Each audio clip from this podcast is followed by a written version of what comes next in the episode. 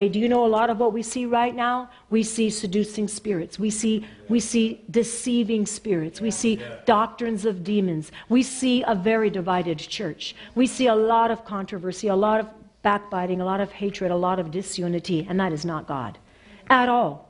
At all. But I'll tell you right now, Hang on, because deliverance is coming. Hold on, because help is on the way. Because Jesus never, He said in His Word, I'll never leave you, I'll never forsake you. You keep your eyes on me. I am the author and the perfecter of your faith. I'm perfecting you. I'm perfecting you. So don't get carried away. Don't get drawn into the battle that you see in the natural because you are called to live a supernatural life.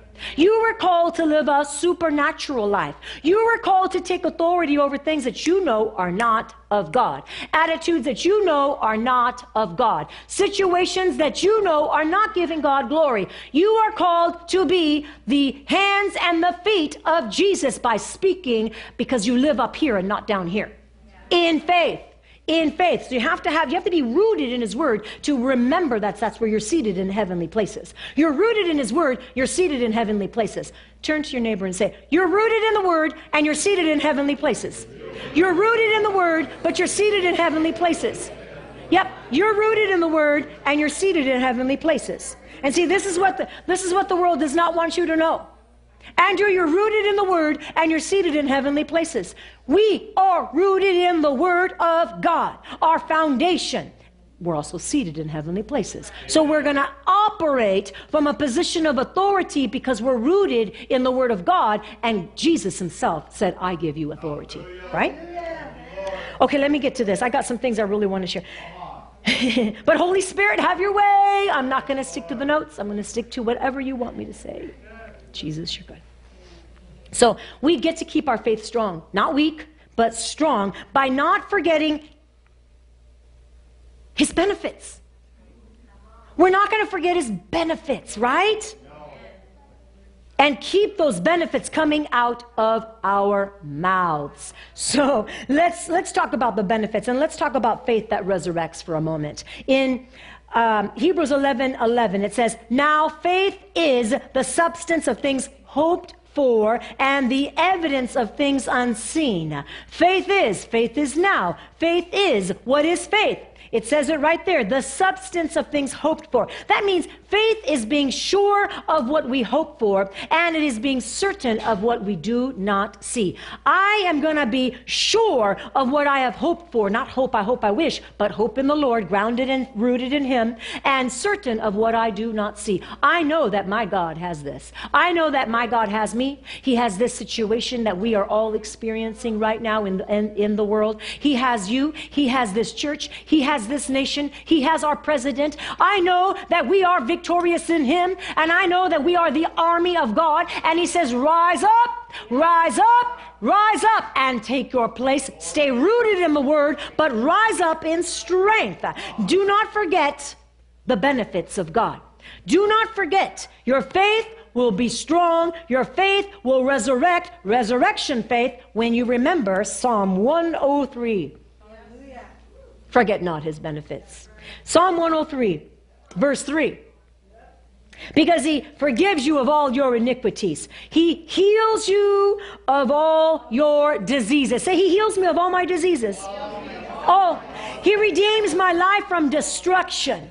He's already redeemed my life from destruction. He continues to redeem my life from destruction. Do you know that destruction's all around us and it's pretty clear right now? But he continues, say he continues to redeem my life from destruction. Because no weapon formed against me shall prosper. And you're saying over yourself, you're saying it over your family, no weapon formed against us shall prosper. He crowns us. He crowns me. He crowns you with loving kindness and tender mercies. Say, He crowns me. I am crowned right now, crowned right now with loving kindness and tender mercies. And He satisfies us. He satisfies us with good things. The Lord is a Lord that wants to give you good things. He wants to bless you. He renews your youth like the eagles. Come on, you're getting younger and not older. Somebody needs to claim that in faith. I'm getting younger and not older. I've got more strength, not less strength. I'm getting stronger, not weaker. Yes and amen. Verse 6 He executes righteousness and justice for the oppressed.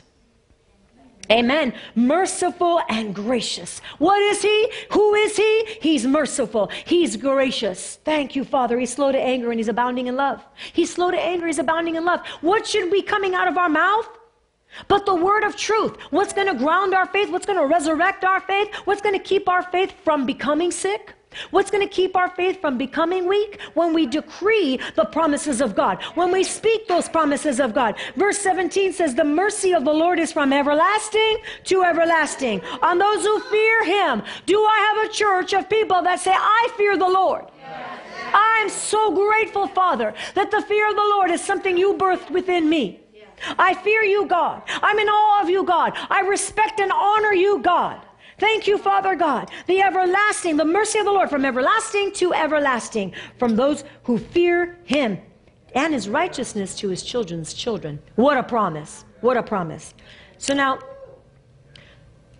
some, even right now, feel disappointed.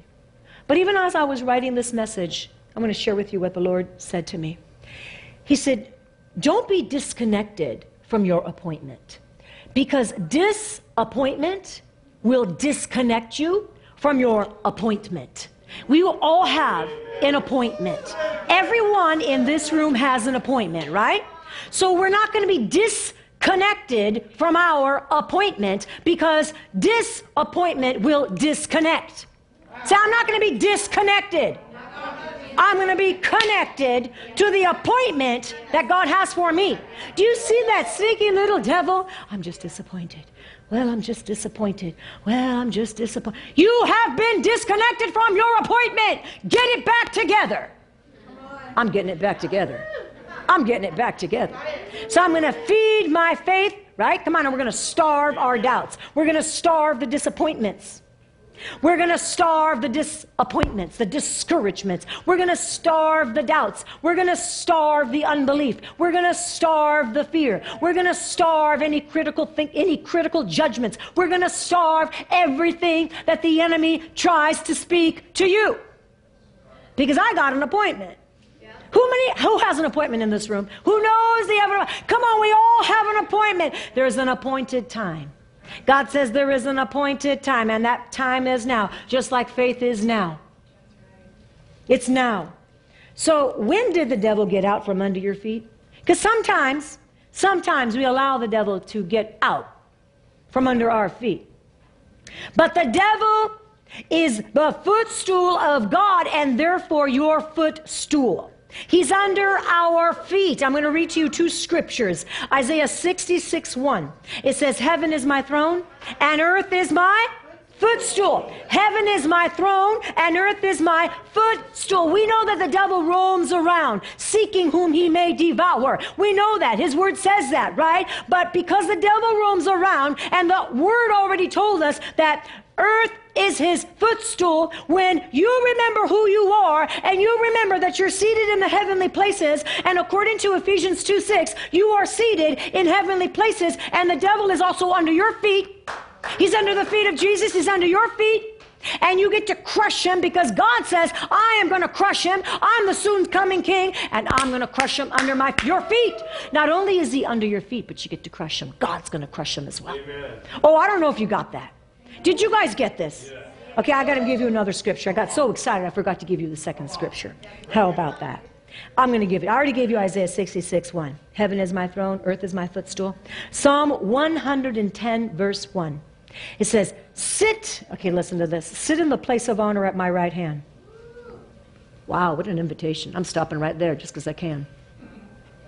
Sit in, okay, now I've got the new living. So, sit in the place of honor at my right hand until I humble your enemies and make them a footstool under your feet. Until I humble your enemies and make them a footstool under your feet. We're not talking about people, talking about demonic spirits that want to rob from you, they want to discourage you, they want to disconnect you from your appointment, but not on my watch. Not on your watch. Not on your watch. I don't care what it looks like today. Say, not on my watch. Because the words that we speak are powerful life and death and the power of the tongue. Yes and amen. Hallelujah. The God of peace, this is Romans 16 20. The God of peace will crush Satan under your feet shortly. The enemy's not just under your feet, but the God of peace. Thank you, Father, you're the God of peace. But the God of peace will crush, destroy, completely annihilate Satan under your feet shortly. Come on, somebody needs to get a Holy Ghost excitement. Say, I've got something stirring on the inside of me, and it's the appointment with God. And my faith is rising and I'm going to receive everything that He's called me to do for His glory, I will make sure that I'm not going to allow, no matter what goes on in the world today, what I hear, what I see, what I feel, it can be very disturbing, but I'm not going to allow discouragement. You can have compassion, and you should have compassion towards people and on people, but you do not let the culture of the world to take you into a place of despair because you have the answers, and the answers are in Christ. You're powerful in Christ. You decree it in Christ. We know what's going on, but we don't watch the news. We don't hear current events more than we hear from the Word of God. We've got to be grounded in the truth because the world is looking for answers.